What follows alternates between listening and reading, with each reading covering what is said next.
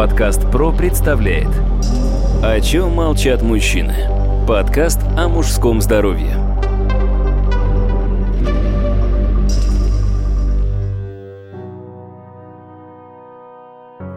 Здравствуйте, дорогие друзья! У микрофона Сергей Чеботков, и сегодня мы продолжаем наш откровенный и квалифицированный разговор о проблемах мужского здоровья. Хочу напомнить, что в нашем прошлом подкасте мы беседовали об основных мифах, связанных с такими понятиями, как импотенция и нарушение эректильной функции. Но мифы мифами, а сегодня настало время поговорить об этом уже более серьезно. И я рад представить моего собеседника, доктора медицинских наук, руководителя Центра урологии и андрологии, профессора кафедры урологии и андрологии Медико-биологического университета инноваций и непрерывного образования, врача-уролога Павла Сергеевича Кызласова. Павел Сергеевич, здравствуйте. Здравствуйте, Сергей.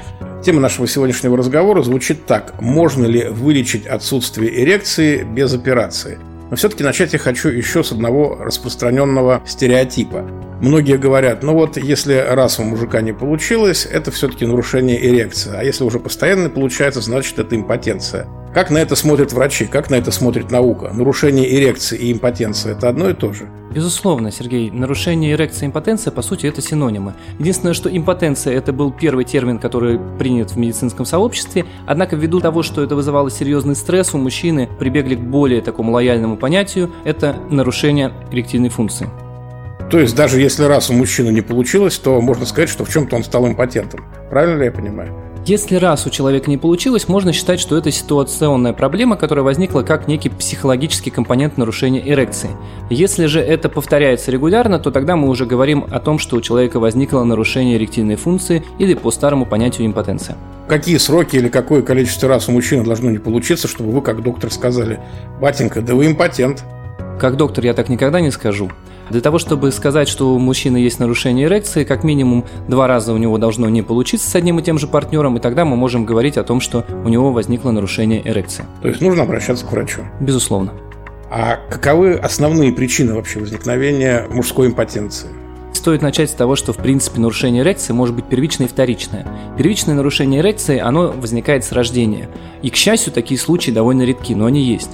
Вторичное же нарушение эрекции – это когда человек жил половой жизнью, и в процессе активной половой жизни у него происходит тот или иной сбой. Причинами этого могут быть множество разных факторов. Это нарушение сердечно-сосудистой системы, это прием медикаментозных препаратов, это аномалии сосудов, которые были с рождения, однако ввиду возраста произошла их декомпенсация. Это психологический компонент. То есть причин, которые вызывают нарушение эрекции, довольно много.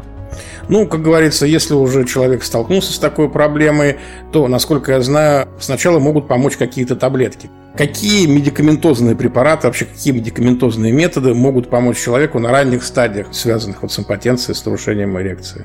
Сергей, вы абсолютно правы. Первая линия терапии – это всегда медикаментозная терапия, и хирурги всегда говорят, что лучшая операция та, которую не сделали.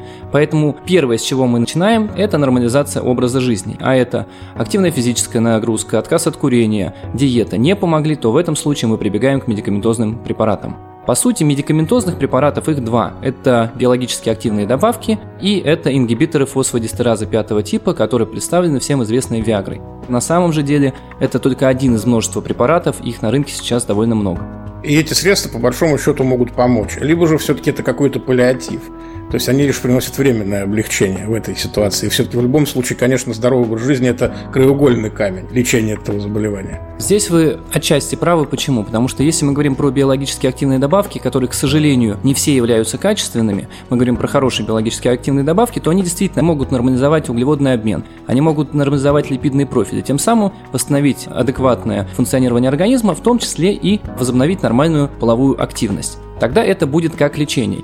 Если же мы говорим про ингибиторы фосфодистеразы пятого типа, то это только симптоматическая терапия. Они увеличивают приток крови, но они увеличивают вот только тогда, когда вы их принимаете. Как только вы отказываетесь от приема препаратов, все возвращается на круги своя. Подкаст ПРО представляет О чем молчат мужчины? Подкаст о мужском здоровье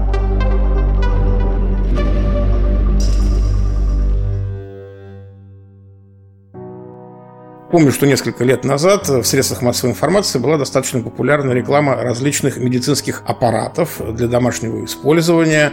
которые помогали восстановить мужчинам эрекцию. И насколько я знаю, к таким методам не медикаментозного, но и не хирургического вмешательства относится и так называемая лот-терапия. Можно несколько слов о том, что же такое вот лот-терапия? Лот-терапия – это терапия отрицательным давлением. Эта методика пришла к нам с Запада, и там она активно применяется, в том числе она применяется и в домашних условиях. Но, к сожалению, на территории Российской Федерации, во-первых, она не распространена, во-вторых, людям не объясняют, что сама по себе лот-терапия, она не несет лечебного эффекта, если не использовать констрикционное кольцо. То есть, по сути, лот-терапия нужна для того, чтобы отрицательным давлением вызвать приток крови к половому члену, и когда кровь притекла, одевается так называемое констрикционное кольцо, которое не дает крови оттекать. И в этот момент человек может осуществить половой акт, а далее после полового акта он снимает это констрикционное кольцо. То есть практически это не лечение, а что-то типа Виагры получается. По сути, да. Лот-терапия для такого более простого объяснения – это как наши советские банки, которые были. То есть оно вакуум вытягивает кровь, за счет этого член наполняется кровью, но, опять же, она вытягивает кровь только когда она действует. Это не приводит к тому, что в последующем улучшается микроциркуляция, восстанавливаются сосуды и так далее. Ни в коем случае. Опять же, это средство сексуальной адаптации, а не лечения. То есть это просто разовая помощь, скажем так, скорая помощь в случае крайней нужды. Абсолютно верно. К счастью, помимо лот-терапии, наука не стоит на месте, и одна из методик, которая в последнее время сейчас применяется, это ударно-волновая терапия. Ударно-волновая терапия – это методика, когда под действием ударной волны происходит выработка факторов роста сосудов эндотелия, фактора роста Виллибранда. Не буду жестикулировать терминами. Суть в том, что происходит обновление микроциркуляции полового члена, и за счет этого улучшается эрекция. Но опять же, эта методика действует только в случае артериальной недостаточности. Если эректильная дисфункция вызвана иными факторами, то эта методика работать не будет.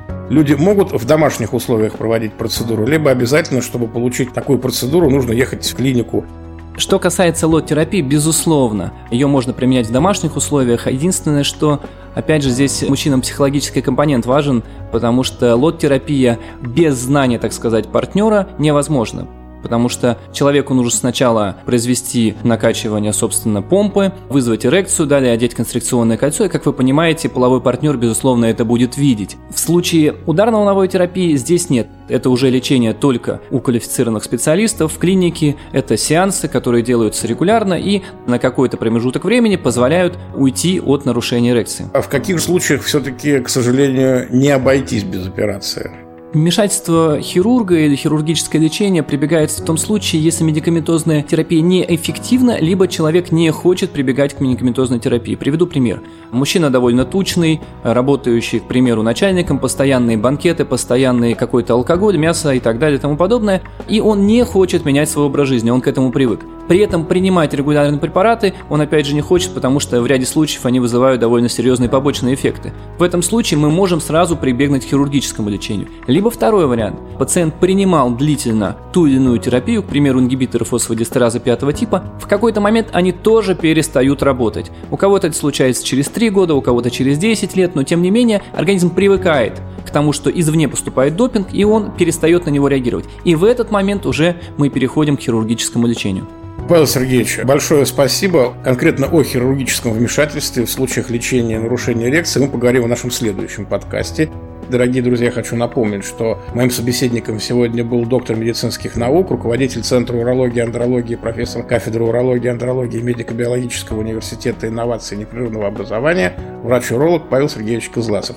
У микрофона был ваш покорный слуга Сергей Чубатков. Всего вам хорошего. Спасибо, Сергей. До новых встреч. Студия «Подкаст Про». Производство профессиональных подкастов.